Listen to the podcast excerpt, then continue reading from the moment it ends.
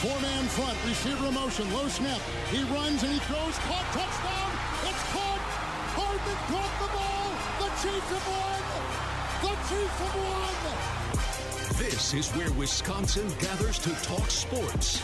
Packers, Brewers, Badgers, Bucks. The Wisco Sports Show is on the air.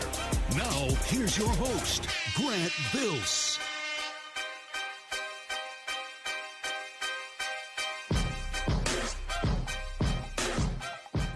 A lot of cliches in sports.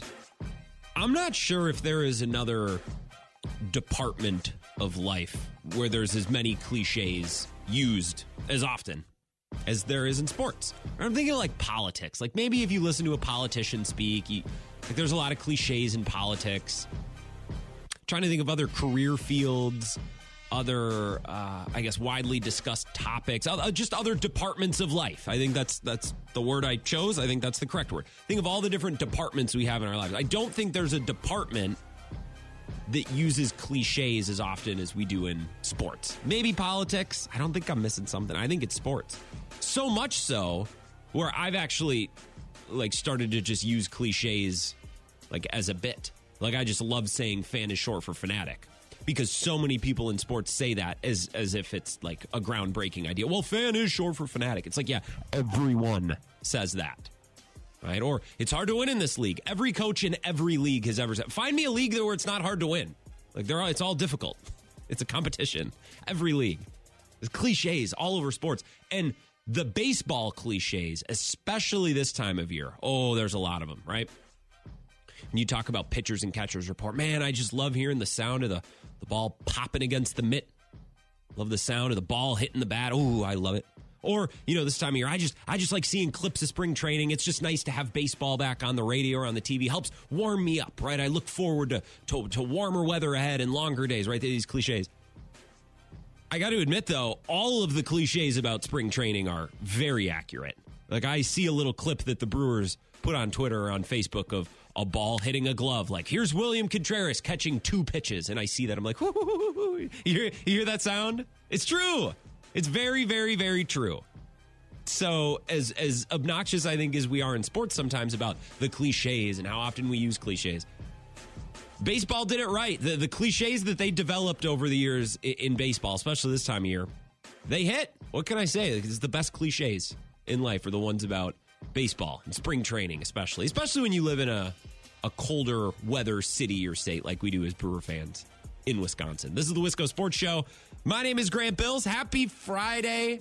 Never miss a Friday show. I hope your week is wrapping up nicely. Looking forward to a fun weekend. When we wrapped up uh, Bill's show earlier today, I told Bill, hey, you know, what do you got going on this weekend? I was like, oh, actually, the family's coming to visit. My mom and dad are coming to town and going to see my brother. I think my sister's coming. Uh, and at the very end of the show, he's like, hey, Grant, enjoy the family this weekend. And I go, I'll do my best. And I don't know why I said that. I immediately stopped myself. I'm like, I, I don't know why I said that. I love my family. It, it will not be hard. It won't be a challenge to enjoy my, f- my family this weekend. I don't know why that's... Sorry, it's the end of the show. I was working on something else off to the side. I'm very excited to see my family. I'm looking forward to the weekend, no doubt. Hope you are as well. A lot to cover tonight. A little bit of a, a potpourri show. I think we're going to talk about the Bucks. I think we'll definitely talk about the Brewers. I want to talk about the Packers and Jordan Love and the N F L as well. Just the hits. We're going to play the hits tonight. I have some things to say about Jordan Love, inspired by a conversation that took place on Bill's show earlier today. So I want to do that sooner rather than later. We've been saving football discussions for the second half of the show. I want to mix it up just a little bit tonight. So we'll get to Jordan Love, I think, here in just a couple of minutes. It's some things I want to say. Again, a conversation inspired by some things that were said on Bill's show earlier today, I think in the last hour, in the one o'clock hour. So that's coming up in just a few minutes. Take your calls tonight as well. I'll open up the phone lines after our first break. six oh eight, three two one, one six seven oh. I am on Twitter as well. You can always reach out, not just during the show, but hit me up on Twitter at Wisco Grant. The Bucks lost last night. Um, really all I wanted, I, I'm not a difficult man to please. All I wanted going into last night is just like win, just win. It doesn't even have to be pretty. Just win. You can cling to life against a Grizzlies team without all of their starters, basically playing a G League squad. Just win. It doesn't have to be pretty.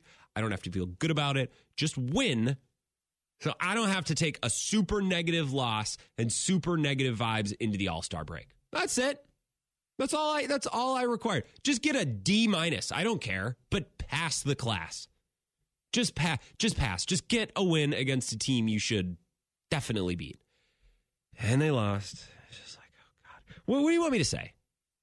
What what do you actually want me to say about this Bucks team that hasn't already been said? Oh, they're not putting putting forward an effort on defense. Oh, they they look like they don't even want to be out there. They look like their mind is somewhere else. They're not executing on offense. Damian Lillard doesn't look comfortable. Uh, Doc Rivers, what does he even do here? We've we've done all these conversations. We've had all these conversations. We've said all of the things. What do you, what do you want me to say? It's four oh seven. I'm I'm quite literally, I'm quite truly out of things to say about the Milwaukee Bucks today. We barely made it five minutes into the show. One tweet that I saw today that I bookmarked because I'm like, ah, that's that's really well put. That's actually a great way of boiling down what's wrong with the Bucks right now. It's from Jackson Frank, who writes about the N B A. I think he, where does he write? Basketball Insiders. Okay, I wanted to tip my cap. I'm looking at his Twitter account. He actually has a very nice mustache, which I can respect and appreciate as well. He tweeted last night, the Bucks were thirty-two and fourteen and three games back of the Celtics for the one seed when Doc took over. Uh, we should also give credit to Joe Prunty. That wasn't just Adrian Griffin. There were two games of Joe Prunty in there as well. Now they're thirty-five and twenty-one and closer to the play-in than they are to the Celtics. It's the follow-up tweet to this one that I think really, really boils down the Bucks issues. We could we could meander, you know, I could rant and rave and say this and that, and we could spend the next fifteen minutes on the Bucks. I could not, if I took the rest of the show to talk about the Bucks, could not boil it down this well and this concisely. Again, this is from Jackson Frank. He said, they really miss Middleton. Dame has been on a terrible cold spell. The execution level seems super poor, even if the ideas are theoretically better with Doc Rivers. All of the th- the, th- the theories, right, the scheme, the ideas, the things that they are running, better. It's been an improvement. They're still executing like absolute ass. I don't think the scheme, I don't think the theory behind the the twenty twenty-three twenty twenty-four Bucks, I don't think it was good under Adrian Griffin. I also don't know if they executed it really well because I, to be honest, I don't know what the Bucks were doing on a night-to-night basis. I don't think Bucks players knew what they were doing on a night-to-night basis, which makes it hard to execute. But I, I, I don't know if if they were running things and running schemes and running ideas that were executable. And that's why Adrian Griffin got fired. He, it wasn't going well, right? Bucks brass obviously didn't believe, well, if they just followed Adrian Griffin's plan and they just executed, we'd be fine. They obviously didn't think that. They wouldn't have fired a coach, you know, two months into his first season and of his of his contract with the Bucks. I think the theory, the concepts are better now. They're just not executing. They miss Middleton. Dame is ice cold. And they're not executing, which is a bummer because Giannis looks as good as he's ever looked. Giannis looks unbelievable, which is why I'm a little frustrated. Look, you want to rip the Bucks this week? Go to town. Voices on First Take or N B A Today or on Cowherd or whoever. Any national voice on radio or T V wants to rip the Bucks, have at it. They deserve it. Okay, Bill absolutely slammed him for the first twenty minutes of the show, and I think it was well-deserved. You can slam the Bucks. I, I don't really know what your qualm with Giannis would be, though. I know he's the leader. I know he's the team's best player. I know he's won M V Ps. I know he's won a finals M V P. I know the expectation for him is high. I, I, I genuinely don't know what more you would want Giannis to do. He might just be playing the best basketball of his career right now. So I, I don't I don't really get like Kendrick Perkins on E S P N today. Well, actually, I have the audio. Let me play it. This is this is what got me thinking. Like, I'll defend Giannis. I'm not going to defend a single other part of this team because I, I don't think they deserve it right now. Here's Kendrick Perkins. This is what I'm talking about with Giannis. All right, so Giannis really not holding back and all that. Perk, what do you make of his post-game comments? Well, what's Giannis' excuse? Because at the end of the day, we know that he's going to be a guy that's going to go out there and give you thirty. We know that he's going to be in the M V P conversation. But Giannis is also a player that every single season for the last four seasons has not only won Defensive Player of the Year, but has been in the conversation. Do you know since November he's averaging less than a block a game? First of all, I got to pause it right here. I don't pretend to be Mister Analytics. Right, I, I I don't pretend to be Mister Advanced Metrics. I try like E P A per play, D V O A, like I try the, the generic stats, right? The big picture ones that are for the most part pretty widely accepted as a tool. They're not the end all be all. E P A per play, D V O A, they're not the end all be all. They're a good measuring stick and they're pretty widely accepted for having some utility. Some might believe in those stats more than others, but I think we can widely accept across the board, whether you're pro analytics or whether you think numbers are ruining sports. No, no matter where you stand, there's a lot of these advanced numbers that are pretty widely accepted on some level. Blocks per game since November. It makes it even funnier. Since November, blocks per game. Blocks tell you nothing about a defensive player's uh, effectiveness. You know who used to get a ton of, if you've listened to the show for a long time, this is an example that I brought up before, and this is a joke that we always make in my friend group. You know, he used to get a ton of blocks. Hassan Whiteside. You know who is an absolutely miserable defender? Hassan Whiteside. What's Giannis's excuse? He's lock. He's he is not even in a block a game. Okay, okay, okay, okay, okay. So I'll play the second half of this clip. Thirty more seconds. Giannis Antetokounmpo, the most dominant player in the game today, is averaging since November less than one block a game. That's unacceptable. So it starts with him. When I think of Giannis and I think of Anthony Davis, I think of two of the uh, most, you know, dominant bigs defensively that could guard the perimeter and protect the basket. He hasn't done it. So in, before you start calling out everybody else, right, you got to make sure that you hold yourself accountable and do what you need to do and lead by example. I have doubted the Bucks in many different ways this season. I think it'd be silly not to, right? Their own brass. Again, their ownership. The ownership doubted this team to such a degree they fired they fired Adrian Griffin before the All-Star break of his first season as a head coach. Right? So so like if you believe long term the Bucks are going to be fine, cool. But don't look at this team and don't talk to me and be like, oh, actually, this is all normal. This is all fine. Well, no, they they need to win some games. You lose the, to a shorthanded Heat team on the second night of a back-to-back. Okay, but then you got to turn around and beat Memphis, right? Ty Windisch, I think, our, our friend who joined us earlier this week, Eurostep Podcast, he tweeted last night. It's like, look, I'm, I know that there's extenuating circumstances. I know there's a lot going on with this team, but you got to win some of the games, right? You got to, like, we can't make an excuse every single night for this team why they're not winning. We have lots of doubts, lots of qualms, lots of nitpicks with this team. One nitpick that I don't have, I don't think I'll ever have, unless something drastically changes, is Giannis is not doing everything he can. Giannis is not leading by example. Giannis is not... Look, Giannis isn't looking to shift blame. Right? Giannis is not trying to do less and then ask his teammates to do more. He's he's a walk-the-walk guy, which, by the way, we have so many years of evidence. Like, this stuff really isn't that hard. I guess if Kendrick Perkins thinks he has a smoking gun of Giannis since November is averaging less than a block a game, I I don't really know what that has to do with the price of rice in Egypt, but whatever. Look, I'm not defending the Bucks. I'm not defending the Bucks. I want to make sure we're criticizing them the right way, right? I, I, I would like to be able to turn on the Bucks once in a blue moon and think, oh, they look interested in playing basketball tonight. Nice. Good. I mean, Jesus, you you got to find a you got to find a profession in America where the employees hate their job as much as N B A players sometimes seem to hate basketball. And it's really frustrating. I get home, it's seven o'clock, worked a long day. Well, well, yeah, yeah, yeah. I didn't work a hard day. I work in radio. I'm not I'm not doing manual labor here. Long day. I was I was at the office all day, you know, doing stuff on the morning show, doing stuff with Bill's show, then hanging around doing my show. You know, twenty-minute commute. It's been dark since four p.m. I get home. It's like, all right, how am I going to spend my my precious couple of spare hours before bedtime? I'll watch the Bucks, and then I turn on the game, and it's like, oh, they don't even want to. They don't want to play. Why do I want to? Why do I want to watch? Can I play you a rant that Bill had earlier today? I saved it. I thought it was very, very, very good. I thought I thought he summed up a lot of my feelings about the Bucks. Here's Bill from earlier today. Shout out to Bill. I thought he nailed this. Guys, it isn't the coach. It's not the coach.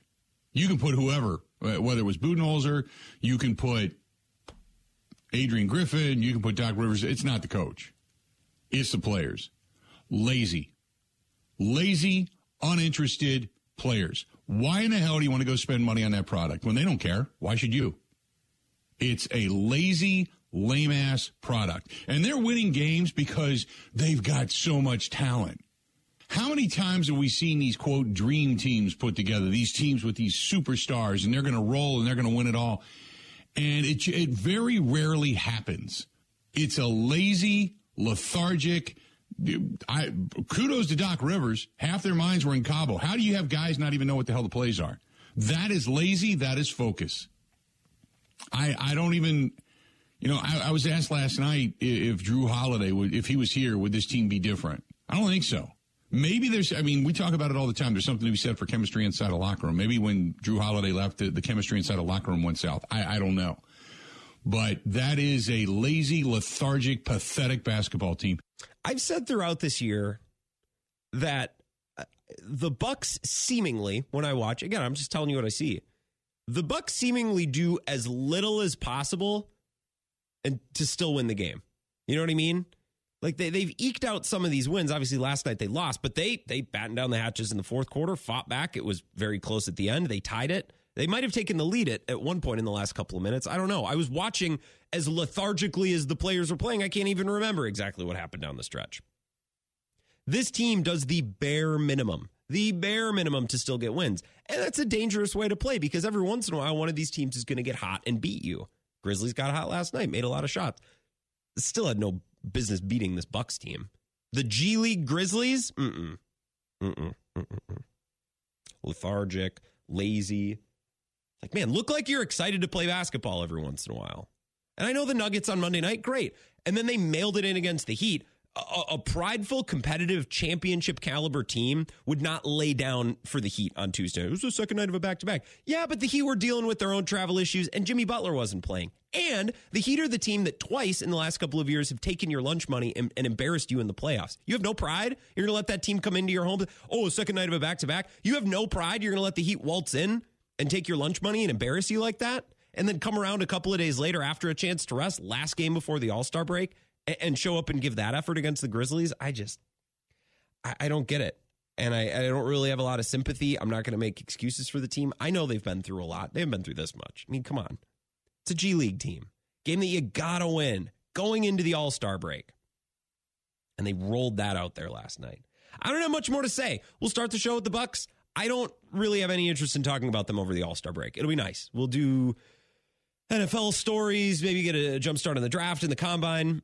Maybe talk about spring training, but I'm really not interested in talking about the Bucks because they seemingly aren't really that interested in playing good basketball. So they don't have to be interested in playing good basketball. That's fine. That's their choice. It is now my choice to not talk about them or really spend that much energy as a fan thinking about them, following them, talking about them, reading about them. It's fine. Out of sight, out of mind. Why would I, why would I, why would I care? That's not, I'm not inspired when I watch them. It's like, you know, I can't, I can't wait to get to work tomorrow and talk about the Bucks. Why? You're giving us no reason. Three minutes. We'll come back. Continue the Wisco Sports Show next. This is the Wisco Sports Show with Grant Bills on the Wisconsin Sports Zone Radio Network.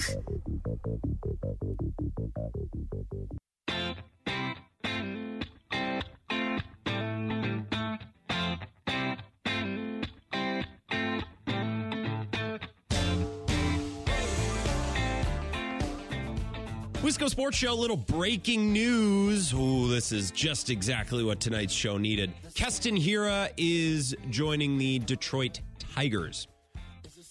Uh, and my first thought was, well, who's the triple A affiliate of the Detroit Tigers? Because business is about to be booming. I looked it up. It's the Toledo Mud Hens. So season ticket prices for the Mud Hens uh, are about to go up. Okay, about to be a hell of a show in Toledo. Uh, for a couple of months this summer. Ah, it's going to be incredible. Did they ever retire Keston Hira's number in Nashville? Did he ever get his? No? Wall of Wall of Fame or Walk of Fame at, at some point. He'll come back, I'm sure. Legend, triple A legend.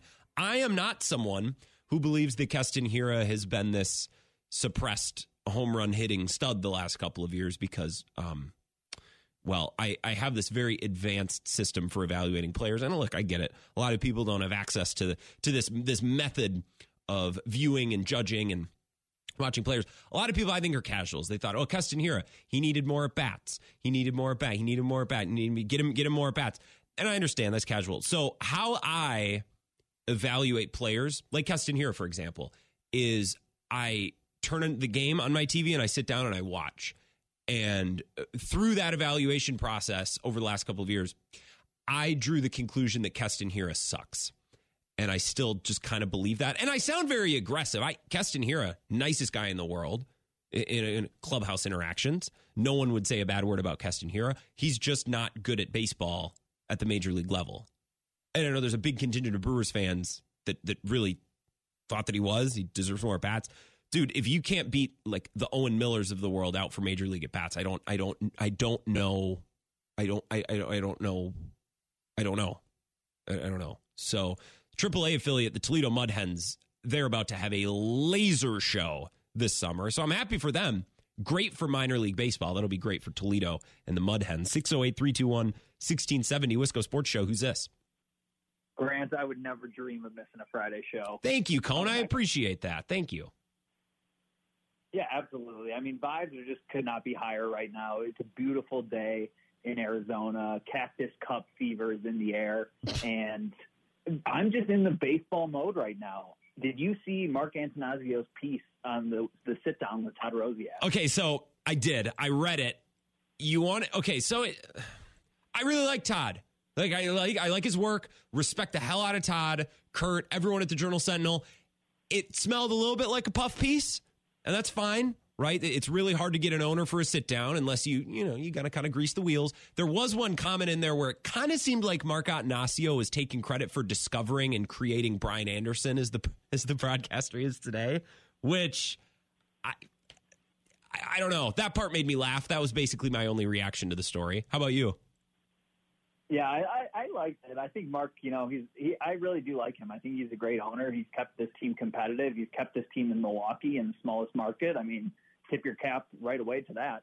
Um, and I, I loved his spot about, you know, how owning the Brewers has just brought his family together. It's like owning a vacation house with the Brewers. It's kind of funny. But his daughter's That's, that's the, the rich person version of getting a cabin on the lake? Yes, exactly. Oh, my God.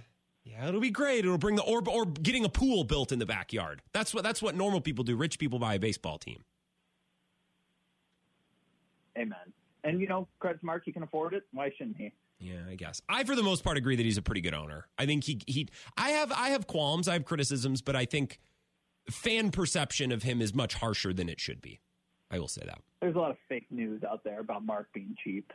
Yeah, I would tend to agree. I mean, he just he quite it's fact. He just doesn't have that much money relative to other baseball owners. I, if that makes him cheap, fine. You could argue that it makes him relatively poor. I think that's closer to the truth than saying he's cheap and sitting on a pile of money that he won't spend. Yeah, I think that's fair. Um, which one of these spring training guys are you are you watching out for to break camp? Ooh, well, I guess the lazy answer would be Churio. Because I'm because not not because I think there's some secret or I have like an inside track to think that he you know he's just going to be great uh, hopefully, and I'm really excited to watch him, and probably Aaron Ashby. Like I, I want to see what this guy can do. He's got such a good arsenal of pitches. I think he's got all the tools. We just haven't really seen the rubber hit the road at the major league level yet. So I, I would say Aaron Ashby is my answer. I like it. Yeah, and you know you don't need an inside track. You just need the brain and some eyeballs to to know that uh, Jackson Churio is breaking camp. There's no way they sign this guy, they extend him, and not have him start the yeah. season on the M L B. If anything, they'll start him before he's ready, just because they they yeah, committed exactly. to him. Yeah, yeah, exactly. They have. I mean, that's just good investing. You doing anything fun this weekend, Cone? Before I let you go, any plans? Are you going to go catch some Major League Baseball? You got spring training all around you down there. I don't think there's any games yet. I don't think the games start for another week and a half. Oh, is it that much? I think you go watch. Can you go to the ballparks and just watch scrimmages and stuff? You'd be able to do something related to baseball. Maybe, maybe we'll see. I'm right. um, going to be running some pickup basketball this weekend. The weather, like I said, I mean, seventy-five, sunny, just just gorgeous out here. So taking full advantage of that.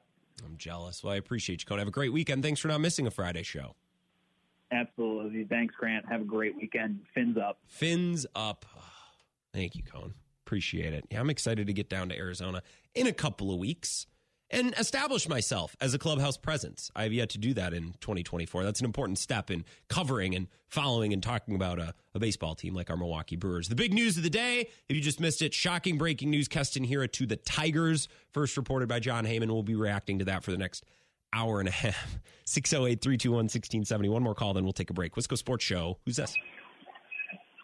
Hey, it's Big Ron calling from the Florida Keys. Big Ron, you're in the Florida Keys. Oh, fins up, Ron. You're you're doing it right.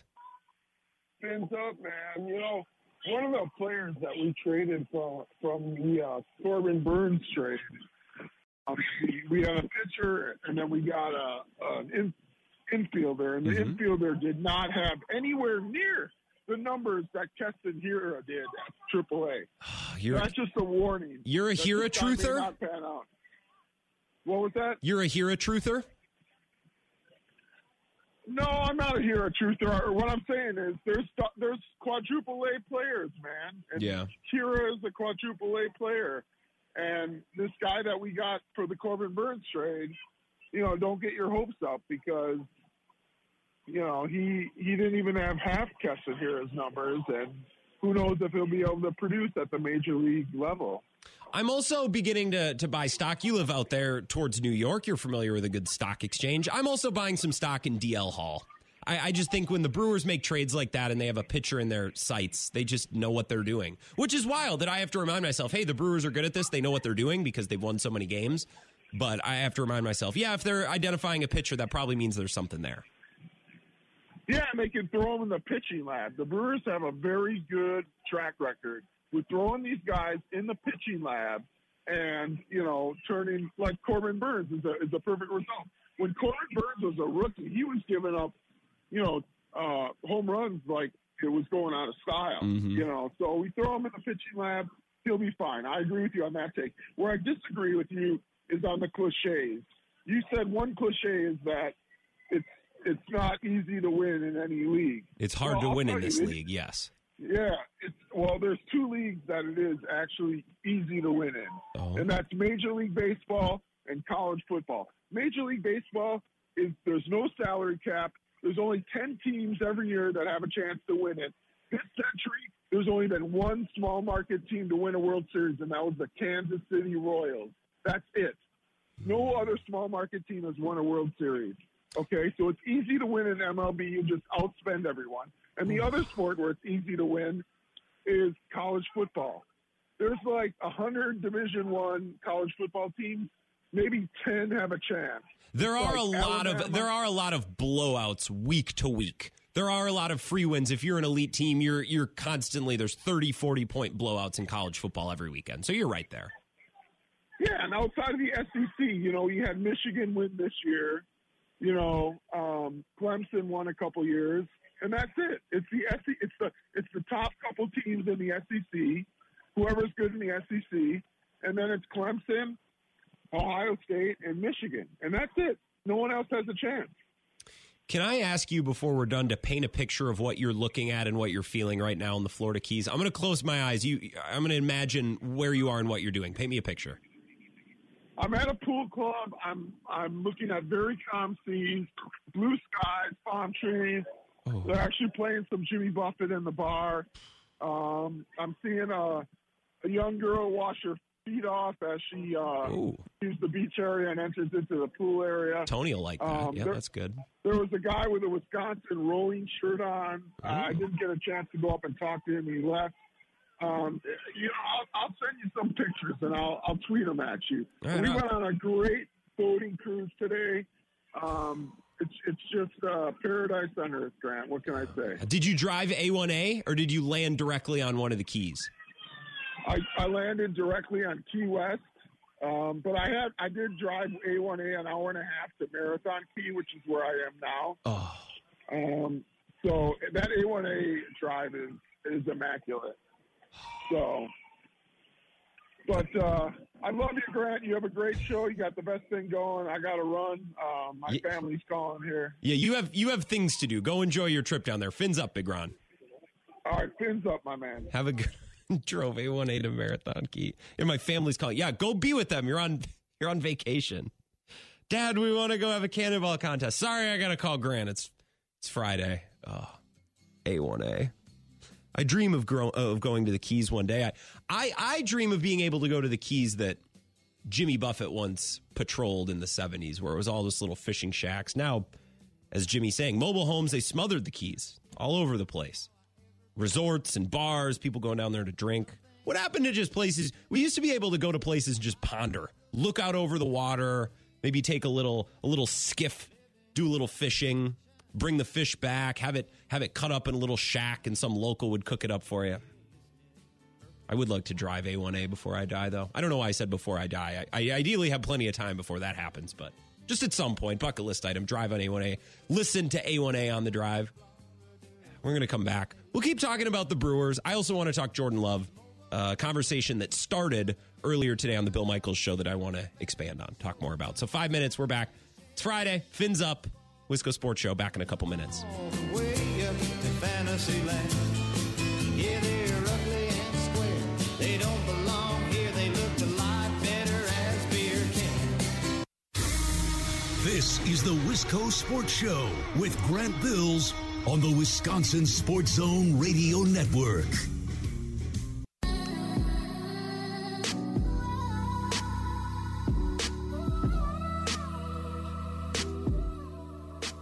Wisco Sports Show, emergency show. We've thrown the rundown aside. We're reacting to the breaking news of Keston Hiura landing with the Detroit Tigers. And I made the joke that the Toledo Mud Hens, which I've learned are the triple A affiliate of the Detroit Tigers, are about to have an amazing summer. Until someone on Twitter, at Wisco Grant, reminded me, uh, well, he's out of options. To which I replied, never let the facts get in the way of a good tweet. Never. Speaking of tweets, Evan Drellich of The Athletic tweeting about a half hour ago, and I missed this, and maybe I'm behind on this saga. Maybe I need to read up. Sacramento is the frontrunner to host the A's from twenty twenty-five to twenty twenty-seven before they move to Las Vegas. Dude, how did the A's... It's John Fisher, right, who owns the A's. Aren't you, like, a little embarrassed? You have a little shame for what you're doing and how this is... how this is going. It's like when the Marlins, the Marlins, there was a hurricane in Florida, right? And the Brewers hosted the Marlins at Miller Park while they were, while the Brewers were on a road trip. They said, hey, come use the ballpark. Even the, they even set up palm trees and they made it like they did a, a great good faith gesture to say, hey, come use our ballpark. We're all in the same league here. It's, as Big Ron said, maybe easy to win in this league. I kind of disagree, but it's fine. Hard to win, easy. It, it doesn't matter. Come use our ballpark for like three days, not for two years. Also, does Sacramento want them? I'd be like, oh, we just, we get to take care of a baseball team for two years and then they get to leave for greener pasture. Well, browner pastures, I suppose. They'd be going to the desert. Bizarre. I need to read up on this this weekend. I need to shift back into baseball mode. How did this, I didn't even know this was an issue. I just figured they'd play in that poverty coliseum until they're ready to go to Vegas, which, by the way, I'm actually excited now for Las Vegas to have a baseball team. I know that this is a, a bad look and very anti-small market. Rough look, rough slant from a Brewers fan, I know. But now that I've been to Vegas and I've enjoyed it, I, I want a reason to go back sometime. And like a weekend in the early summer where the Brewers are there, let's say they're there for a Friday, Saturday, Sunday, or maybe they're there, uh, you know, Wednesday, Thursday, Friday, you know, whatever. It's like, well, we could go out to Vegas, see a baseball game, not overly expensive. Like Packers, Raiders, that would be a... But Brewers A's, there's the excuse to go to Vegas, have a little fun, come back. Like, I I need that excuse now because I want to go back to Vegas at some point. So I'm actually okay with there being a baseball team there. Because I'm not going to go for a hockey game. All due respect to hockey. Badgers have been great. Uh, again, all due. I'm just not a hockey guy. six oh eight, three two one, one six seven oh, Wisco Sports Show. Who's this? Good afternoon, Grant. It's Badger Bloody Reviews. Good afternoon, Badger Bloody Reviews. How are you today? Fins up, my friend. It's been a while.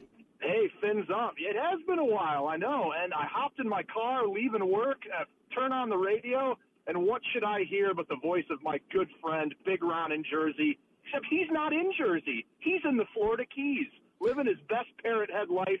And I just thought I got to follow up, uh, you know, that great call from him and just uh, check in with you. It's been a minute, man. I respect him being in the Florida Keys, which is just about as, as it's it's as much of a tropical paradise as you will find in this this great this great union we have, the United States. And he's like, no, hold on, honey, kids, go sit over there. I need to call Grant's show for a couple minutes. I respect that. I love that. Yeah. That's huge dedication. I will say, if I ever find myself in some far-flung location, I will do my best to call the Wisco Sports Show. There you go. Now it needs to become a thing. Well, what do you think? Keston Hiura to the Tigers. That's obviously the hot topic that everyone wants to discuss today, right? So I just found out about that when I was on hold. I did not know. I haven't really been on my phone. I had kind of a busier Friday than usual. Um, and, uh, yeah, I was out of the loop. But, I mean, I always wanted Keston to be maybe better than – he ended up, or maybe that his ceiling is. Um, always liked the guy. He seemed like if he just could put a few things together, he would have been a really solid piece. And who knows? sometimes it takes a change of scenery for guys to really figure things out. Um, we've seen this, you know, not just in baseball, but other sports as well. Um, you don't know really kind of what you're going to get when you uh, plug them into a new system. Sometimes it is a good thing. So I wish the best for Keston and, uh, you know, maybe not so much for the team that he's going to uh, be going to. Not that Detroit's had a whole lot to celebrate in that regard. Yeah, I was going to say Detroit. I, it's funny. The Pistons and the Tigers have now both become like reclamation projects. It's like, oh, Marvin Bagley needs minutes. We'll take him on the Pistons. Keston Hiura needs at bats. We'll take him on the Tigers. Like the Lions I mean, between- have all of a sudden become a beacon of functionality and, and competitiveness in that city. It's bizarre. You got to feel, you know, at least like good for the, the fans of Detroit that they have like one thing to feel good about.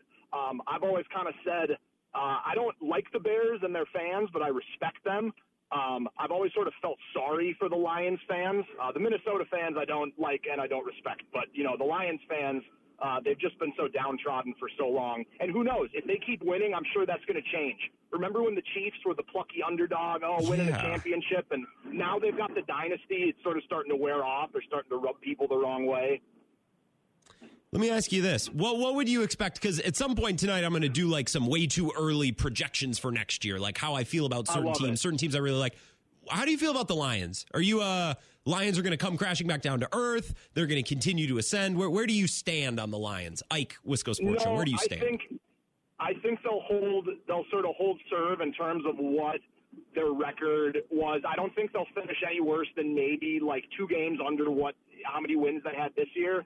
Um, I just think there's too much young talent on that team. And uh, clearly Dan Campbell is capable of, you know, he not, he not only turned that team around, he got them about as close as you can to the Super Bowl. So I think that they've got a strong culture, and they're well on their way of shedding that same old Lions moniker. They're not there yet, but string together a couple more seasons of success, you know, keep breathing down Green Bay's neck. And, uh, yeah, I think that we're going to maybe in the next decade or so talk about, okay, there, here's the franchise that really did make the changes necessary to turn it around. And I think that they really put a blueprint down that some of these other franchises like Washington or Carolina maybe need to take a few pages out of that book. Sure, sure, sure, sure, sure. Well, you just gave me a lot that I want to continue to talk about. I want to get one more caller in before this break, so I'm going to let you go, Badger Bloody. Any plans to have Fantastic. a Bloody this weekend? Yeah, I actually Good. do plan. I've been slacking on the reviews, but I think I'm going to go out and find one in Madison and uh, and get her going. So, yeah, stay, look out on Twitter. I'll post have, it if I do one. Have you reviewed the Bloodies at Mickey's? I had that a couple weeks ago. I haven't been to a ton of places in Madison. I'm so busy, you know, I go home and I prepare topics and I, yeah, I yeah, call the, guests, of course. The, uh, on Willie Street? Yeah, yeah, yeah, yeah. Yeah, I reviewed that one. Yeah, hop on. The, I'll, I'll even repost that one for you. Yeah, but I did do that one a while ago. I think it's on my Instagram. I don't know if I put it on Twitter, but, yeah, I do like that one. That's That's one of my favorite spots, uh, especially if they've got some live music. Oh, hell yeah. All right. Appreciate you, Badger Bloody. Have a great weekend, okay? May your yeah, bloodies I'll, taste I'll great. I'll let you go. Have a good one, man. You as well. Have a good one. I want to talk about the Lions here in a sec because the Lions, I have a couple of N F C teams I want to talk about next year. The Packers are one. The Lions are one. I actually want to talk about the Rams, too, because all of a sudden I've become a Rams guy for lots of different reasons. Uh, some may be related to a guest I had on at the Super Bowl. But that's, hey, that's research. I am covering the Rams. I'm talking to a Rams player. I'm getting it straight from the Rams' mouth. Uh, I, Mickey's does have a good Bloody. And an, an underrated breakfast spot. I didn't know they did breakfast. I'd been there a couple times because I've always... Uh, Dave from Minona's giving me crap for this. I like going out on Willie Street. Uh, this is my type of people, my my type of crowds. And I'd never been there in the morning. We went there for a Bloody. It's like, wait, you have really good breakfast? You have coffee? They, they had their own little coffee bar. It's like, hey, if you want coffee, just go get some. I love going to a bar or a restaurant early on in the day, and they're like, you don't even have to order coffee, just go get your own. Big fan. I know there's nothing to do with the Bloody, but I did have a Bloody there a couple weeks ago. It was very good. six oh eight, three two one, one six seven oh. One more call, then we'll take our break. Wisco Sports Show. Who's this? This is Hector. Hector! Oh, from Onalaska. How are you tonight, Hector? Oh, I'm doing okay. Oh, good. That's good to hear. Yeah, um, so I heard what you talking about um, Kendrick Perkins, and that's what kind of triggered me to call in because mm. God, is that man overpaid to do nothing? If you think meteorologists make money to be absolutely wrong eighty-five percent of the time, Kendrick Perkins is giving them a run for their money because this guy is an absolute buffoon. He averaged, what, seven points per game his entire career. I think his best year, he averaged just over ten. and he's going to start off his comments by saying, oh, yeah, we know he's going to come and drop thirty. Like, it's no big deal, and you're going to complain about him not having enough blocks, dude? Are you kidding me? That is such it's a bizarre thing. It's like, well, it's like, well, Giannis is, is calling out the team and trying to be a leader, but uh, he's supposed to be good on defense. And since, like, Thanksgiving, he has less than a block a game. It's like, that has nothing to do with... That's such, that's such a weird slant. If you want to blast the Bucks, go right ahead. And if you want to say that, you know, Giannis was the the architect, the shadow G M behind some of these moves, fine. But I even think all of these moves were good moves. They just haven't worked yet. So I, I don't really know the slant to come at Giannis. The less than one block per game is definitely not it, though. Exactly. He had to he had to really dig for that little shred of negativity to put out there, because that that's just weak. That is so weak. Um, as a as a fan of the Los Angeles Clippers, it is tough to be um, a fan of a team that's led by Doc Rivers. I'll tell you that much. Um, he's a great coach. Uh, I think he also still carries that Boston Celtics um, stuff with him, so his sure. name carries a little more. But since then, like, what he's kind of been just uh, just a you know a pretty good coach. Uh, so. I do. I think the changes he's trying to implement will be good. It just needs to kind of, it just needs to kind of take its time and develop. And they got time. They just need to figure it out pretty quickly, because it is the All-Star break. But maybe uh, take a little page from what's going on over in California, because the Clippers uh, and the Warriors both moved good players to the bench, and that seemed to work pretty well. Yo, they are following the Clippers. Example. They they quite literally are following the Clippers roadmap, because our success in the postseason completely depends on an injury prone player to stay healthy in Chris Middleton. So we are following. Exactly. What are you talking about? We're following the Clippers example to a T. Yeah, just don't. Cause just that don't. Second round, that, that, when you taste that second round after a couple of years, man, it's so exciting. But I don't know what it feels like after that. Yeah. I've never cheered for the Clippers after that. So interesting. Sad.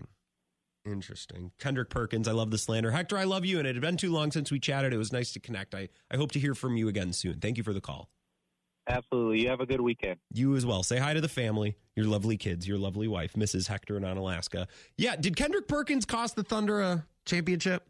I don't think the Thunder were good enough to beat that Heat team after the Heat had gone through the loss the year before, but... like, Kendrick Perkins was the Thunder's version of the Heat's Joel Anthony a year before. And the Thunder had not yet realized what the Heat realized the year before. It's like, oh, actually, Joel Anthony's like the eighth or ninth best player we have. Just because he's a center doesn't mean we need to play him. And Kendrick Perkins is out there playing more than twenty minutes a game. Like, Brook Lopez hasn't played twenty minutes a game in some of these playoff series. And and and and and Brook can defend and he can shoot. And I don't know that Kendrick was doing a whole lot. I know he definitely wasn't shooting. I, I don't want to speak out of turn and comment on Kendrick Perkins' defensive ability, because maybe he was an ace. I don't remember. I was in seventh grade. I had just I had just gotten to a new school. I was trying to make friends. I was, I was socially in the jungle. I don't I don't remember Kendrick Perkins' defensive metrics. Maybe I'll go back and, you know what? I don't even care. Who cares about Kendrick Perkins? Let's take a three-minute break.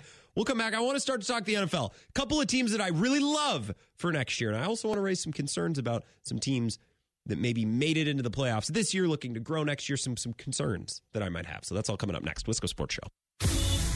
This is the Wisco Sports Show with Grant Bills on the Wisconsin Sports Zone Radio Network.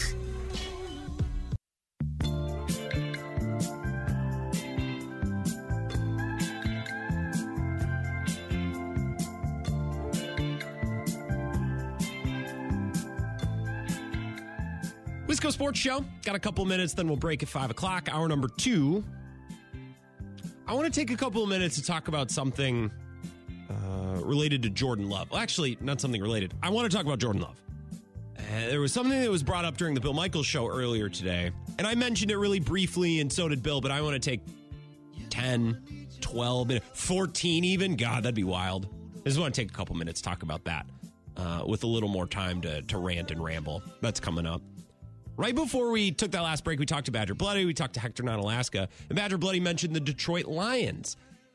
And I, I, I think their year next year is going to be significantly harder than the Green Bay Packers. And I'm not trying to be biased. And I'm not trying to jack up expectations too high for the Packers. And I'm not saying next year's Super Bowl or bust. But the Packers have a golden opportunity next year with their salary cap in a much better place. Lots of picks to maybe move up for players they like or to trade for a veteran to plug a hole here or there. All of these young skill position players on a rookie contract. Aaron Jones is back, assumedly still playing at a high-ish level. Maybe not as good as the last couple games this year, but still not completely over the hill and washed up yet. Not saying that's coming, but I, I don't think that will be the case next year. They're not going to be playing a first-place schedule, and they didn't lose any coordinators. And I can guarantee you that if the Packers go out next year and have a year similar to the year that they just had, Adam Stenovich or any of these lieutenants on offense, they're getting poached. If the Packers and Jordan Love and these young wide receivers and Matt LaFleur, if they go out next year and did what they did again last year, if they do that again, guys are getting poached. And if they go out and win the division next year, the schedule gets even harder. The pressure gets even higher. So again, I'm not saying Super Bowl or bust, but Packers fans, I, I just want to make sure as we start thinking about next year and projecting and trying to set up expectations, really, really, really, really nice opportunity. We'll talk about that next. Jordan Love two, Wisco Sports Show, Hour two, after this update.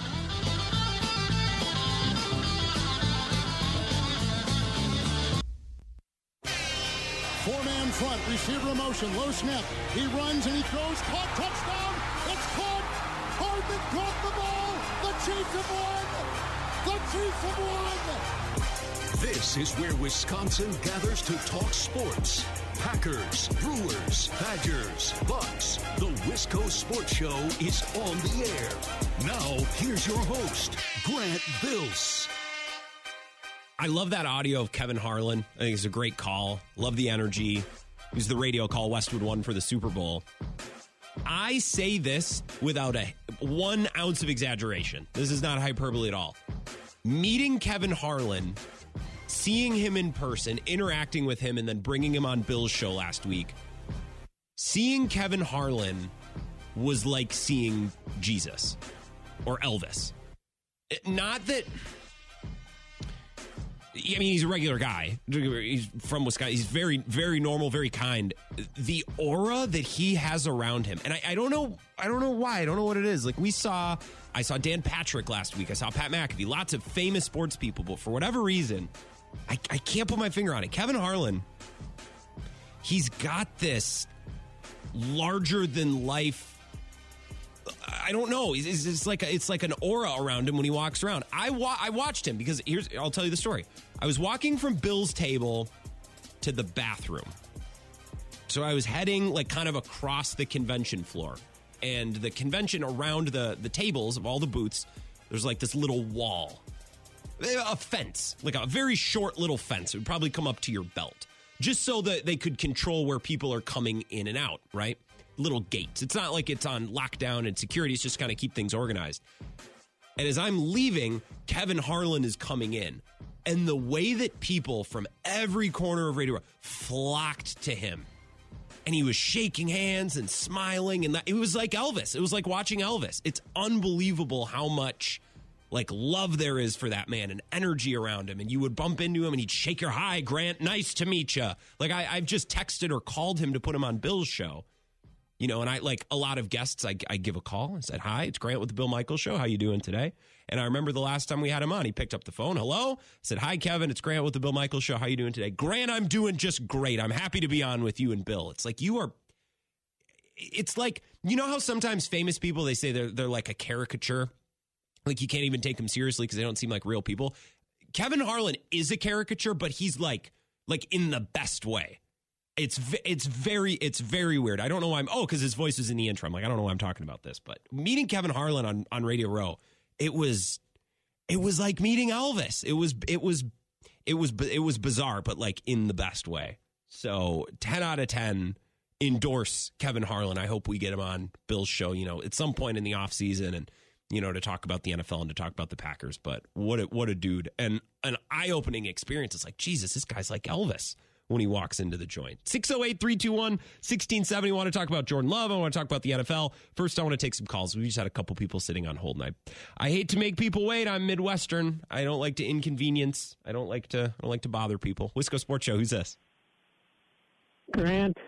It's Coyote. Coyote Mike. Coyote Mike. Colorado. Happy Friday. Happy Friday. And they're howling out there. I, I don't know if you can hear you can hear them. They just start all started howling. So. Well, it's February. I Let's believe it is uh, the coyote show. Mating season, is it not, I believe?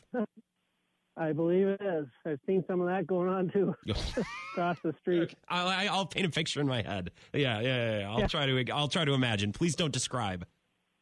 Well, it's really cloudy here and kind of freezing rain pellets and all that stuff. So, mm, so they're making love in the rain, these coyotes are. That's romantic. What a, what a romantic yeah. critter. That's right. That's right. So, good for them. Hey, you know, right on uh, Kevin Harlan. He's He just comes across as really a genuine guy. He is. You know, and, and the way he calls the game and the way he, he interacts with his uh, colleagues on the radio. He's he you is know, he so. is a walking smile. He is. It was very again. I, I don't mean to like treat him like a zoo animal, but I, I watch him and I saw countless famous people on Radio Row, and Kevin Harlan was different. I'm like there was it was like looking at Jesus or Elvis. It was very very bizarre, but in a, in a good way. So I want to go faster. I want to congratulate you on your first week at the Super Bowl. I thought all your shows were, you know, very good and fantastic. I. Uh, I thought the sports psychologist guy was really interesting. I thought he and was, too. And if you could get him on again, that would be cool. Well, we and, followed uh, each other on Twitter, which is like, that's the guy version of us, like, becoming friends. So, I, and, at some uh, point, maybe, I thought he was super interesting. Maybe it wasn't everybody's bag yeah. of chips, but I thought it was really cool. Yeah, I thought it was really neat. He uh, he really gave me some insight into how some of that work is. It's not just laying a, uh, players laying on a couch, you know. Talking mm-hmm. sounds like there's a lot more to it, which you, you would think. But yeah. and uh, Scott Avila, your interview with him. Oh yeah, from the Rams. And I liked his comment when he asked, or you asked him about being if you look like a football player. Yeah, he said and he looked. I look like a kicker. A ki- maybe a kicker. What a jerk. That was the second. That was the second of two. Big, Khalil Herbert was giving me crap too. I'm tall. I'm six two. Khalil Herbert's tiny. I was towering over him, and he's like, "Nah, dude, you look like a fraud."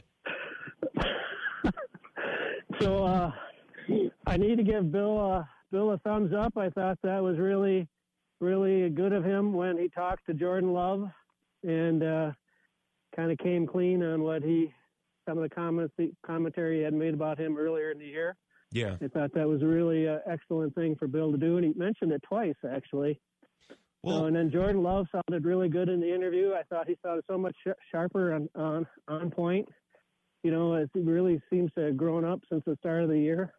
Well, you just get used to and, talking, uh, I think, right? As a as a player, you just get used to people asking you questions, and you get used to answering questions. Even if you don't have something specific to say, right? You got to yeah. say words. I think you probably just get used to that process the more you play and the more that you do it.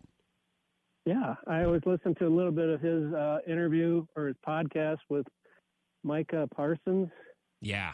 And uh, he sounded, he sounded really, really good. And he, he also really stuck up for the, the team when uh, Micah Parsons tried to say, well, you, you basically inherited the same team as you had last year. And, and, uh, Jordan Love was pretty adamant about, no, no, this is a different team. We had different younger guys. You know, we all worked together. Different team than last year. Yeah. So uh, kudos to him. Interesting. And uh, the Brewers, I'm pulling. I'm hoping they make a trade. I don't want to see them trade Garrett Mitchell, but I'm kind of keep going through it in my mind. Like he might be the guy. If they do get rid of one of these outfielders. So of Frelick, Mitchell, and Weimer, I just want you down. I'll take this down for the record, or, or maybe we'll do like an informal. Anytime someone brings this up, you would trade Mitchell of those three? Well, I wouldn't want to, but I don't know what they could get for Weimer. Well, that's I that's mean, the problem. I, mean, I, I probably want to keep Frelick, but if you're I, trading one, you also got to consider who's going to get you the most value in return, and I don't know if Weimer or Frelick is, or Weimer and Mitchell are going to get you what Frelick can. Yeah. Yeah, so, um, yeah, I don't know. So, anyway, uh, I think that's about it. That's about it. Well, um, shield your eyes in case you see any coyotes doing it over the course of the evening. Good good luck well, to you. It's nice to hear from you. You're, I got one Pabst uh, sixteen ounce beer in my refrige, so I'm gonna have to make a run to the liquor store. Hell yeah, you need so, to re up. And I, I did have meat like. on. I did have meat on uh, Ash Wednesday. Oh well, you're going to Father, hell, so. forgive me. Well, I'm glad we're hanging out in this life, because I don't think we're going to be hanging out in the next one if you keep doing that, Mike. I'm sorry to. That's right. Appreciate it, man. Have a good weekend. You have a good weekend. Yeah, you too, Mike. That's Coyote Mike out in Colorado. I believe it is the coyote mating season. If you go out and you do a little howling in the middle of the night, you, you probably get an answer. Uh, if you live somewhere rural, or if you live in residential Waukesha. Either, no in between. You either leave right in Waukesha, or you got to be out in the woods, because uh, that's where, those are the two places in the state coyotes. Coyotes hang out. Yeah, I, I used to, probably didn't know this about me.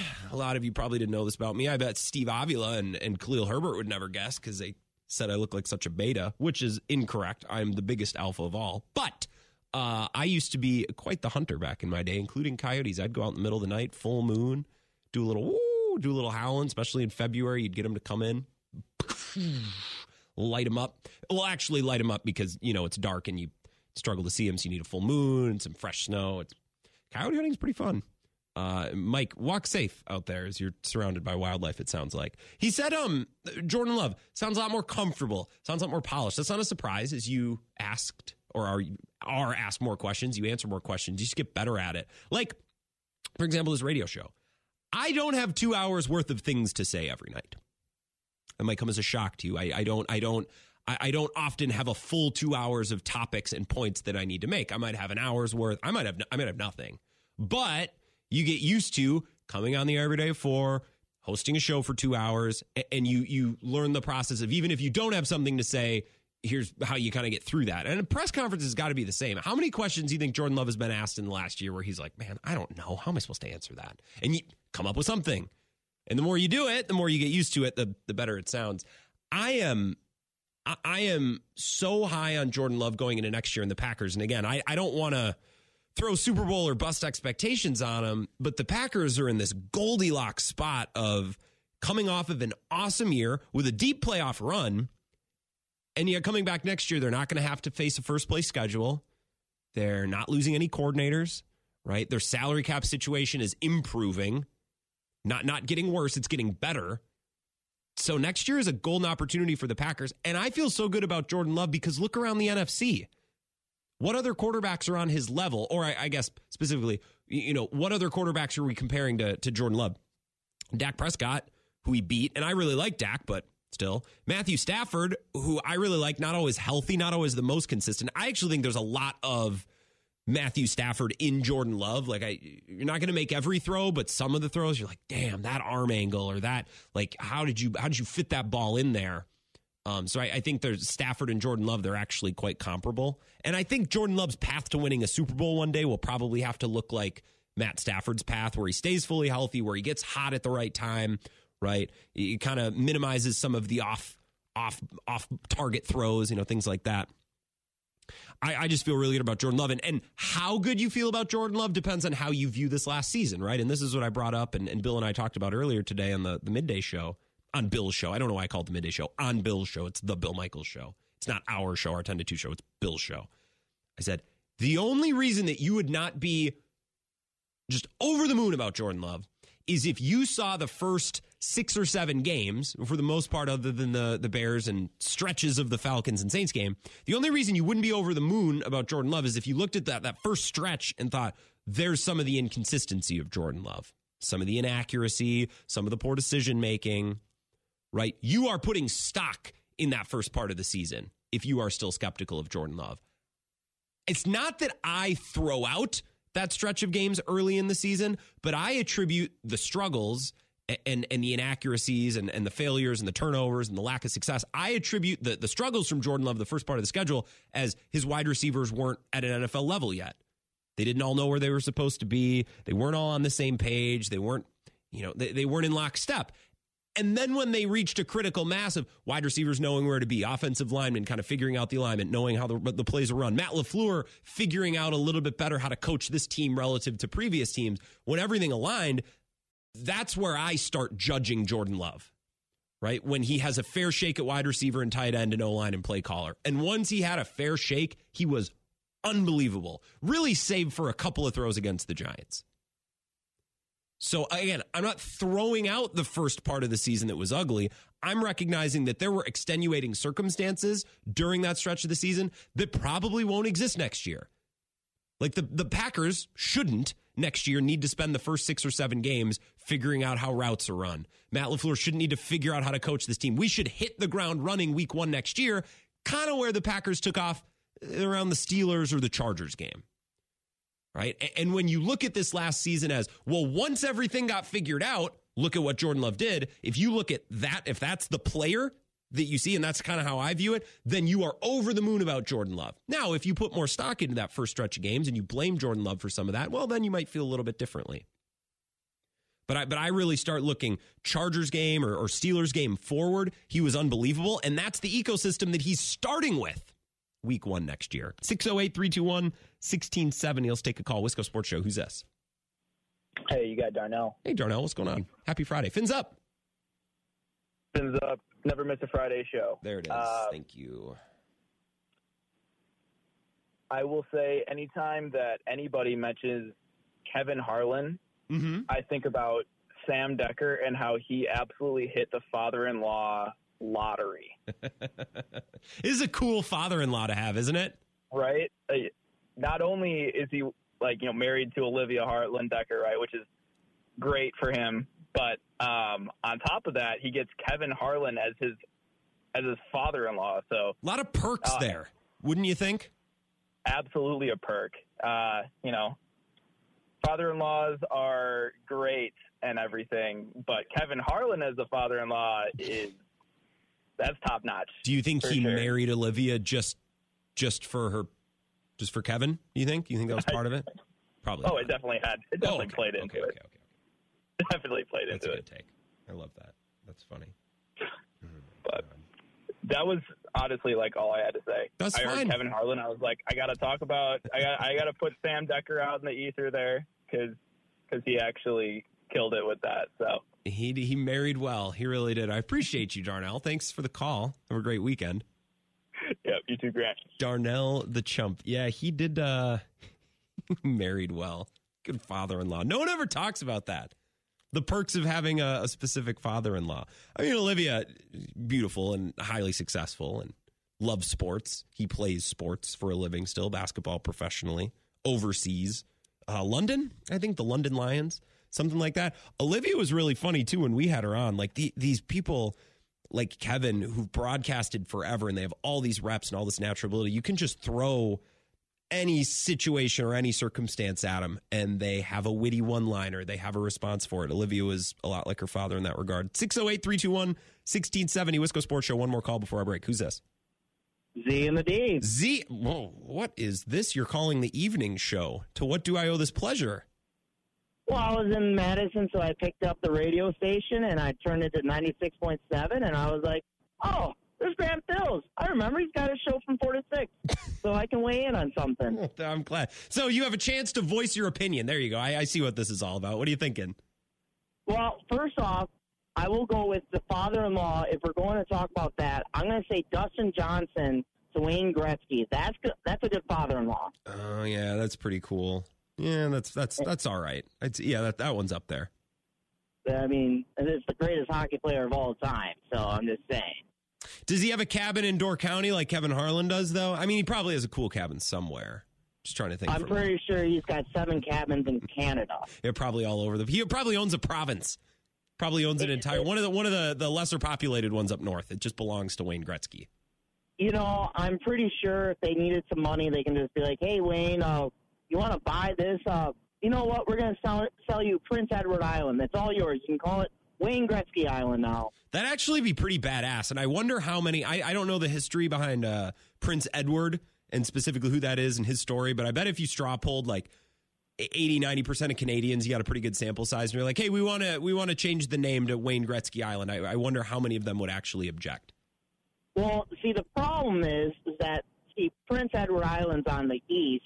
And when you get to that Ontario section, they're more French, so it's they're, it's going to be harder for them to be under, understanding who Wayne Gretzky is. But they understand that he's one of the greatest hockey players. But they might not like him because in that area it's Montreal Canadiens territory, so they're not going to be happy about it. But I think overall they're going to be like, all right, we'll let it slide. Or they'll be like, wee wee, just let it happen, Winnie. The average price of a house in Prince Edward Island is around two hundred grand, making it one of the most affordable places to live in the country. Why is Prince Edward Island like the absolute opposite of Martha's Vineyard? That doesn't make any sense to me. Because it's only, I think, ninety square miles. Oh, is it that small? Well, how big is Martha? You know what? Actually, I take that back. I don't. I don't. I don't care. I think we've. I think we've tapped this out. I think we've. Anne of Green Gables was on Prince Edward Island, right? That's where that took place. Well, uh, I can't remember. Hmm. All right, I'll do some commercial break research. But right. And then the last thing I'll say is the only thing about Jordan Love, you gave some great comparisons. A lot of the quarterbacks that you list are the coaches are possibly on hot seats or mm-hmm. they're just going downward trends. Um, the only thing I have up against Jordan Love is that a lot of now they have the second half tape on him, so they're going to know how to play him a little bit better. But I feel like Jordan Love is smarter than we give him credit for, and then I think he'll figure out himself to go to different options that are being covered up from the tape being watched. I think so. And Z, I appreciate the call. I'm going to let you go. Let's talk again sometime. This is nice. Let's do this. There, there is a show past uh, the morning show. Lit. Later, guys. Yeah, have a, have a good one. That's Z and the D. Um, Bill made this point earlier about Jordan Love, too. Like, a lot of the improvising he did or off, off-platform throws, you know, back shoulder, back foot stuff, back, back foot, not back shoulder, but back foot throws, they were within the confines of the offense. So Jordan Love was playing Matt LaFleur's offense, was putting the ball where it was supposed to go at the time it was supposed to get there. Now, if he puts some Jordan Love flair on it to make it happen, that's fine. What we can't have is Jordan Love flair and completely going off script, right? You need to have the the appropriate amount of improvisation, the appropriate amount of, of style. As I've said for a long time, Aaron Rodgers, like, he just made it harder than it had to be. Just drop back, hit the throws. These guys are schemed open. Let the wide receivers make plays for you, right? I want Jordan Love to continue to do that. It might get a little harder in year two. More defensive coordinators scheming in and trying to figure out Matt LaFleur and, and what he's really doing with this offense and how he's getting these guys open. But it's part of the challenge. That's what the money's for, right? As Jordan Love gets extended, it's like, well, guess what? You're going to need to be able to adjust to the adjustments. And you're going to be able to uh, do more with less. That's part of being paid as a quarterback in the National Football League. Three minutes. We're back. Wisco Sports Show. This is the Wisco Sports Show with Grant Bills on the Wisconsin Sports Zone Radio Network.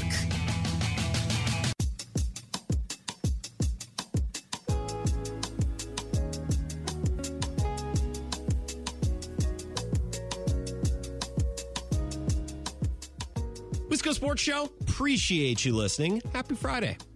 Fins up. It's Friday. Big Ron in Jersey called us not from Jersey, but from the Florida Keys. It's like, man, Big Ron. Big Ron really has it figured out. I think we're all striving to be Big Ron at some, at some point in our life. six oh eight, three two one, one six seven oh.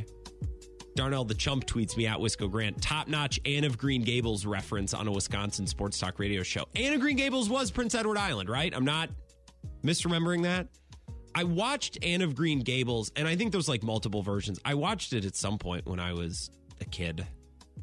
I don't remember. I all of the some of those those shows start to run together between Little House on the Prairie and Anne of Green Gables, like um, C- Caddy Woodlawn for whatever. For whatever reason, also feels like she should be lumped in that bucket. I know Caddy Woodlawn didn't like have a movie or a T V show about. She was just a, a normal person that lived south of Menominee, Wisconsin, south of Downsville, I believe, on Highway twenty-five. I mean, when she lived there, Highway twenty-five probably wasn't probably wasn't there yet. Uh, but that is the the current landmark. There we go. We got a, a highway mentioned too. Shout out to Highway twenty-five. We'll take you all the way up to uh, Ridgeland and Barron, right up to Highway eight. There we go. It's all connected. Literally, that's how they design roads, is to be all connected. So I guess that shouldn't be a surprise. six oh eight, three two one, one six seven oh. Wisco Sports Show. Who's this? Grant. Ed. Ed. Madtown. Hey, Ed. How you doing? How, how How's things in Madtown? I guess I'm here, but how are things for you? Uh, um, kind of up and down. Oh, okay. A little bit of everything. Oh, all right. All right. But um, it's all good. I'm uh, sports talk has been kind of rough lately, so it's kind of not a whole lot going on other than watching the crumbling of the Milwaukee Bucks. Um, it's, um, it's it's coined the Tom Petty song, Free Falling. Uh, I just don't see this team um, putting forth what we were hopeful for when we took on Doc Rivers. I think he's got a I think he's got to change mentality by bringing in, and you know, some new blood. I mean, the team obviously is sort of on coastal coasting um, for a while, and I think he's bringing a different expectation to the team, and I don't know if everyone's buying in. Well, and, and you know, know, you quote Tom Petty, I'll quote Tom Petty. I, I think this team right now is learning to fly. It's just taking a little bit longer than I'd like. They're not quite there yet, which is concerning because it's the middle of February, and I know it's easy in the N B A. Well, it's still early. Well, it's it's actually not, though. It's especially not early oh, considering not. They just got a brand new coach. Yeah, they got to kind of turn up a notch and really buy in or um, sit on the bench. There's some guys that I think are going to start seeing more playing time, and um, Green is one of them. Um, I think he brings a um, he brings some spunkiness. He can shoot, and I think Covington is a guy that's really disappointing me this year. And I think Bobby Portis kind of takes time off once in a while. Bobby's just not the Bobby that I remember, but yeah. maybe it's just. Uh, It's just a couple guys on the team. I just don't think it's all bought in. And um, I know Giannis is, and I know Damian Lillard is. You can tell. But they those two can't carry him. And Lopez is starting to fly, so to speak. He's starting to get his three-stroke back. But I'm just kind of waiting for someone else. I think Middleton should be traded next year. He's just not showing that he's uh, he can um, stay with the team and stay on the court. It's kind of, they're not going to get much for him. If, if Chris Middleton heard that, you know what Chris Middleton would say to you, Ed? He'd say, "Don't do me like that." He would also quote Tom Petty. He'd say, "Don't do me like that. Don't trade me like that." I'm, I'm with you, by the way, about Pat and Bobby. They have been, I mean, my God, there's just uh, Bobby takes so many bad fadeaways and bad hook yeah. shots. And yeah, Pat, like, yeah. Pat's not good enough. He's not consistent enough as a three point shooter to turn the nope. ball over and to make gaffes. Uh, those two have just been killing them. It kills me. Speaking of killing me, it kills me when you hear Doc Rivers saying that a couple guys forget what um, what's going on in the in the play call when, for the next uh, coming out of a timeout or or or I don't know what that quote that he had I just heard on your um, your break. You know, it just pains me to hear him make comments like that because you never heard that coming out of the Bucks uh, team coach. You know, ever. You know, like someone's forgetting the play call or, or whatever. Um, but no, but Doc Rivers, he he won't back down. That's what he would say. He'd yeah. also quote Tom Petty, said, "I won't back down. I'll throw my I'll throw my players under the bus to the media if that's what it takes." Um, I guess so. You know, I don't know. Um, I'm just gonna give it another month, and well, then I'll call you back after that month if things are still the same. Then we'll say, "See, we are going free falling." Yeah. Hey, Jordan Love. You know, I think Jordan Love's, I was watching um, all his uh, plays, top plays of the year for twenty twenty-three, mm-hmm. and there's something I noticed about him. He's done something that I didn't think he could do. He's adjusted, and he knows when to run, when he needs to get use his legs. Yeah. And I saw a lot of plays from him, and it was just like, he really uses his legs when he needs to. He doesn't just go back and throw the ball away. And well, I know he's going to learn more. Well, and, and he's just beginning. Love is a long road, as Tom Petty once sang. It it really is. Jordan Love is it, development is a long road. I'm being real. I'm sorry to make a mockery of your it. call. You're making really good no. points. It's just now I I, I can't stop this. Now I my obnoxious. No, man, I love going. this. I love this. This is what I wanted to have. You made my day. Well, you made I, my week. Well, I'm I'm thrilled. That makes me very happy. Grant. Yes. I have not called any other shows all week. You haven't called. When you say sports talk has been rough around here, is that a comment on content or on delivery of other shows? Come on, Ed, tell me. I'd say probably the content because I'm I get kind of burnt out on the other stuff because they don't they keep they keep rehashing things, and you seem to bring a little fresher perspective of other topics, which I kind of like, and that's refreshing to hear your voice. You should come and play a round of uh, winter. Ball to, um, this weekend at the Gasper family get-together. Mm. It would be a blast to have you come along and show your prowess behind the plate. Interesting. Is Gasper having like a baseball tournament or what? It's a it's a one every we do it twice in a year, summer and winter. We have a baseball game. It's a softball game, and it's at the at his friend's family. And it's been going on for, I'm part of the tradition now. Uh, I think it's been going on for almost like fifteen years.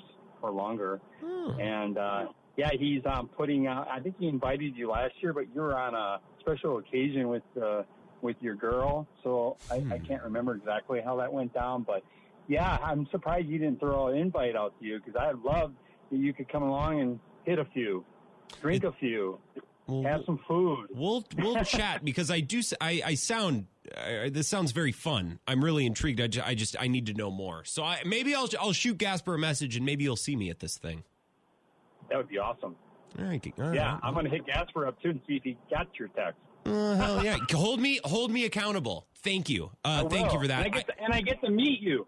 Oh, that would be fun, Ed.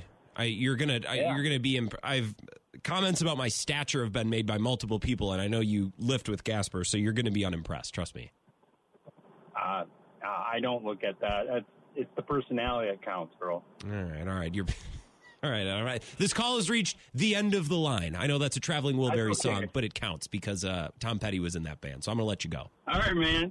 Get a hold of Gasper. Well, we'll talk soon. I appreciate all you. Right. Have a good weekend. Hey, bro. Yeah, have a good one. Yeah, the content on Wisconsin Sports Talk Radio, it's gotten a little stale. But, you know, on this show every night for two hours, we're really at four o'clock, we, be, we journey into the great wide open. I need to... All right, that's we're done with the Tom Petty thing. I think I went one or two songs too many. All right, five minutes. We'll be back. Continue the Wisco Sports Show. I want to talk N F L. A couple teams that I'm really excited about next year. A couple teams that I'm down on. We'll do that next. Wisco Sports Show. This is the Wisco Sports Show with Grant Bills on the Wisconsin Sports Zone Radio Network.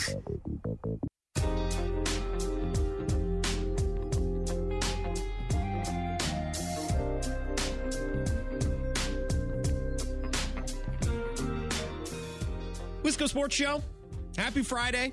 Thank you for not missing a Friday show. Uh, programming note, by the way, speaking of missing Friday shows, I will not be live next Friday because I have to attend a, uh, a funeral, a celebration of life. So I have to skirt out of town next Friday. So thank you for not missing this Friday show, because we're, we're all going to miss next Friday show. Okay, so let me just get out in front of this one before Zach puts me on blast. Zach, I, I don't know what it is. Heilprin, he...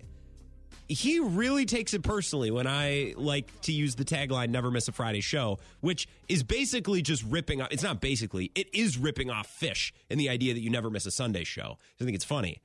So I say it all the time. And it's mostly just a, like a thing. But then when I take a vacation day on a Friday, or, you know, I need to miss a show for whatever reason, Zach's all up in my business. Uh, so apologies a week in advance, but next Friday I'm going to have to, I'm going to have to leave the week just a little bit early on Thursday night to go to a, a funeral, celebration of life. So just getting out in front of it before anyone yells at me. Let's take a call. Then I want to give you some of my teams that I really like going into next year. six oh eight, three two one, one six seven oh. Wisco Sports Show. Who's this?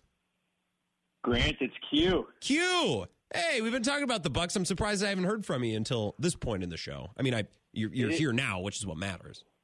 It's Friday. We got to be optimistic.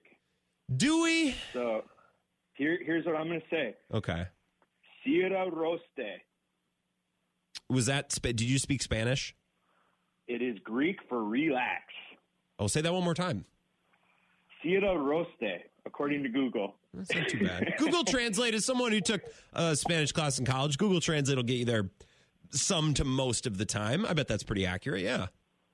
So I've, I've got three reasons why we all should relax about the Bucks. Okay. Number one, they have been through nine major changes since June. Like we're we're well aware of all the coaching changes and mm-hmm.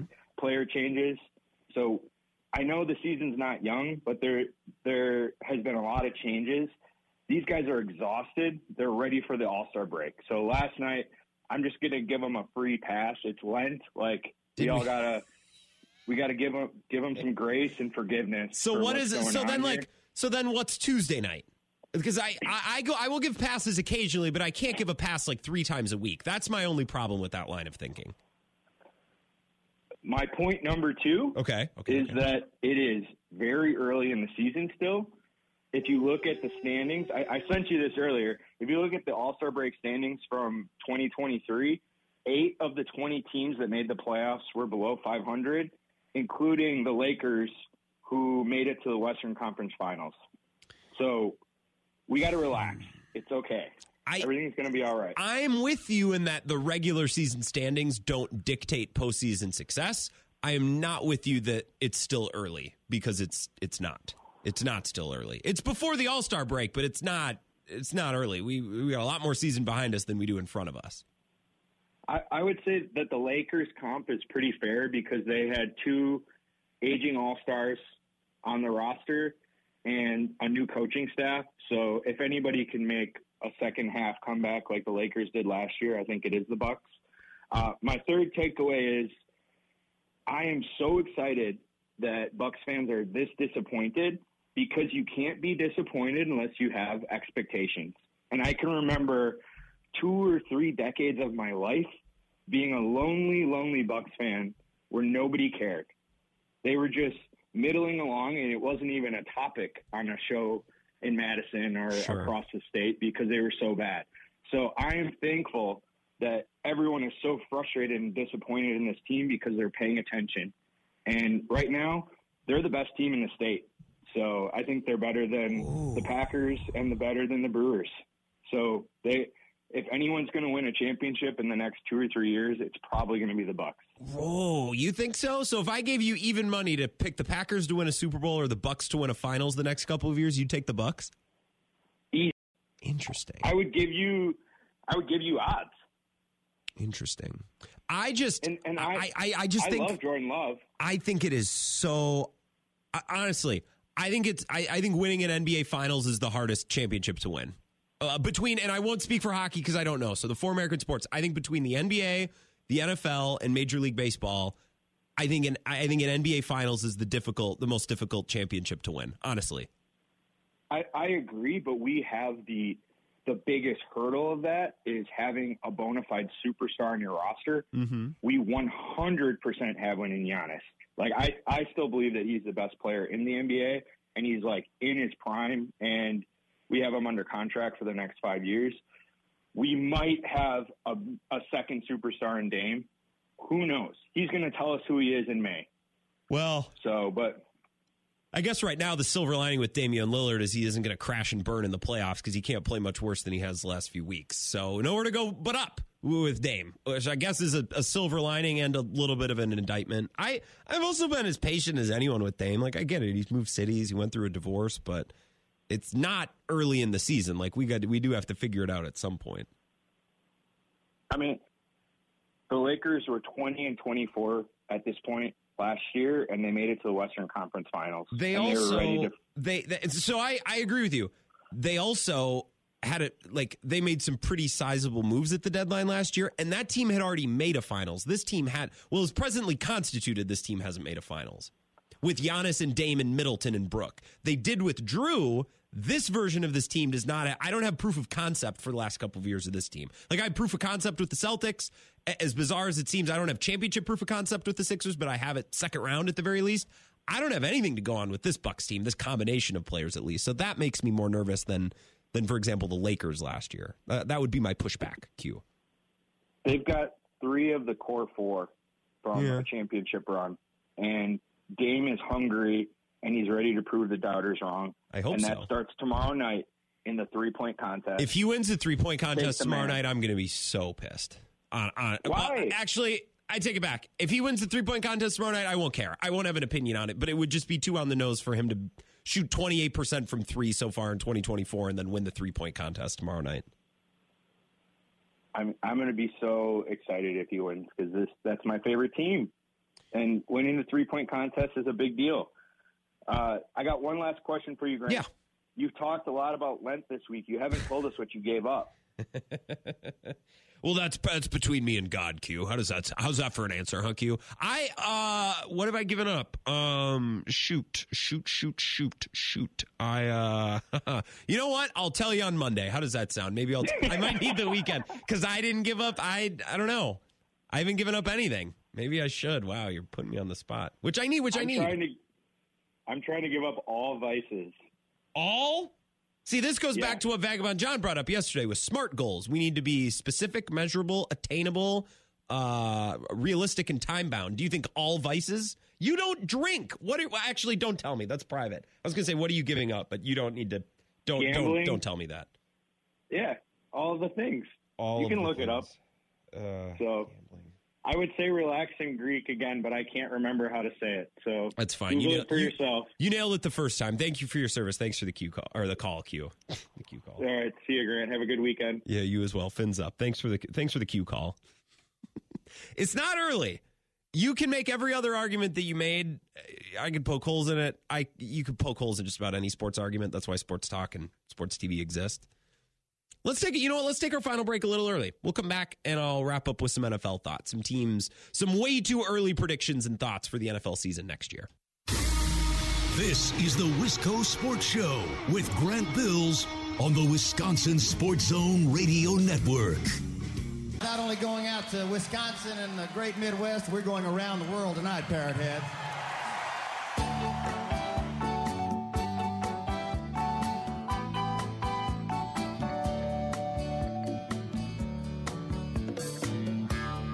Nibbling on sponge cake,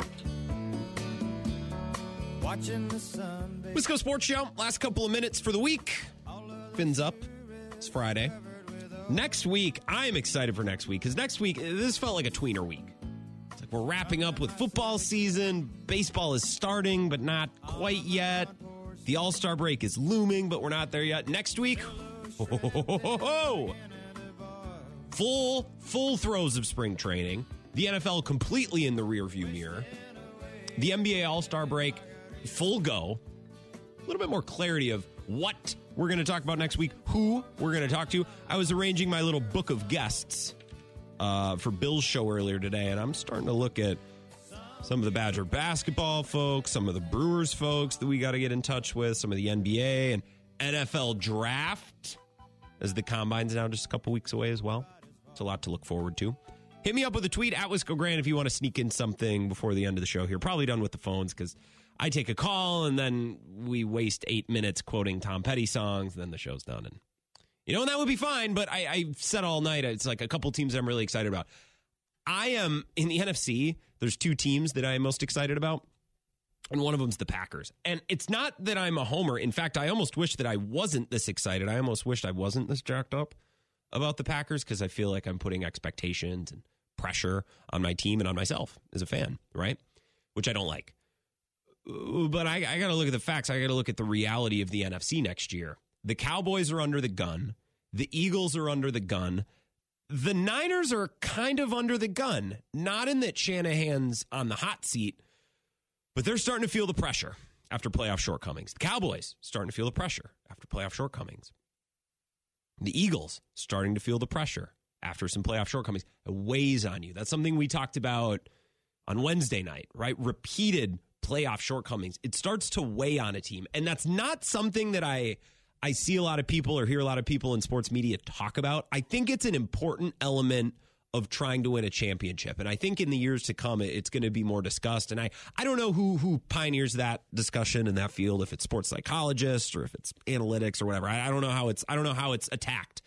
But you can see the weight of previous playoff losses on the shoulders of Aaron Rodgers and the Packers late in their run in, in the last decade. You can see it with the Bills now. You can see it with the Eagles. You can see it with the Cowboys. The Packers don't have that. They came up short last year and they're frustrated, but I bet they're feeling angry. Like, we let that game get away. They don't have the weight of six playoff shortcomings on their shoulders. So they're relatively fresh. They're hungry. They don't have any scars from playoff failures past. Can't say that about the Niners or the Cowboys or the Eagles.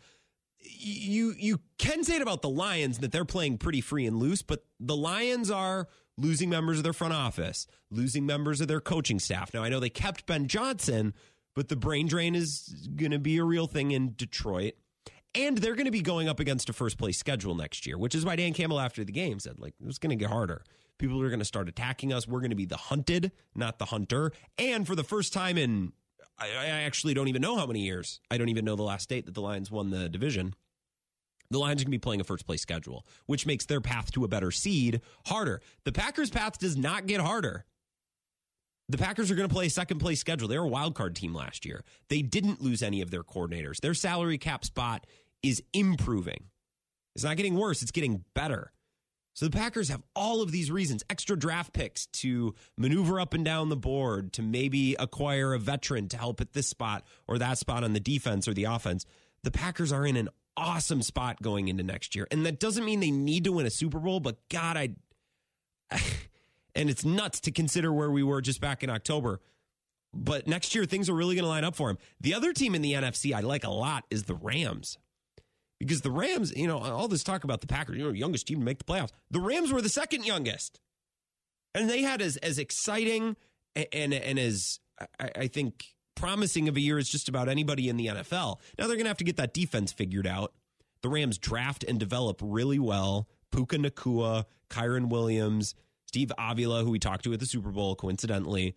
Right, I think Sean McVay is is brilliant, and I've doubted him at times. I think his game management's got better. I don't think it's perfect, but it's gotten better, much like Shanahan's. Shanahan, not perfect, but better in the Super Bowl. He went for that fourth down. He wouldn't have done that in the past.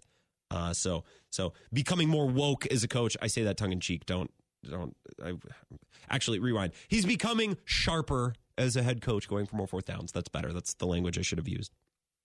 I just like McVay. I like the Rams a lot. I think Packers and Rams, two of the more exciting teams. And if you can find value on them to bet the overs, uh, to bet postseason futures, division futures, whatever.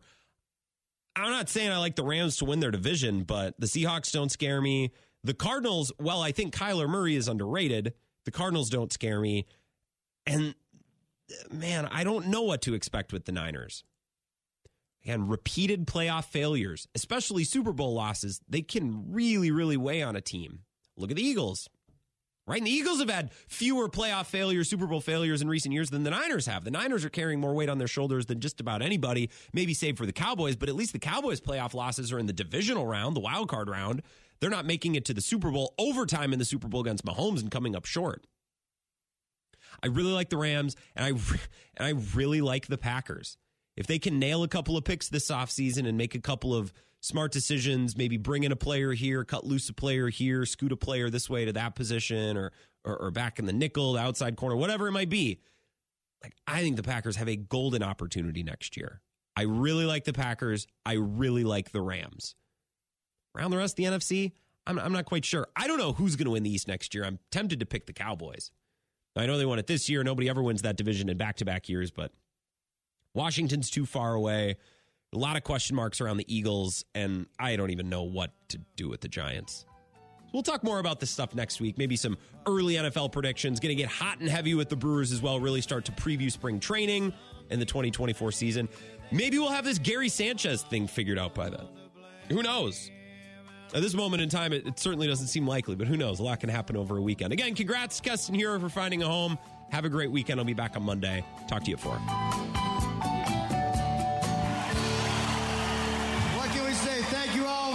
You sure make a, a boy from Mississippi feel right at home in Wisconsin. Thank you all.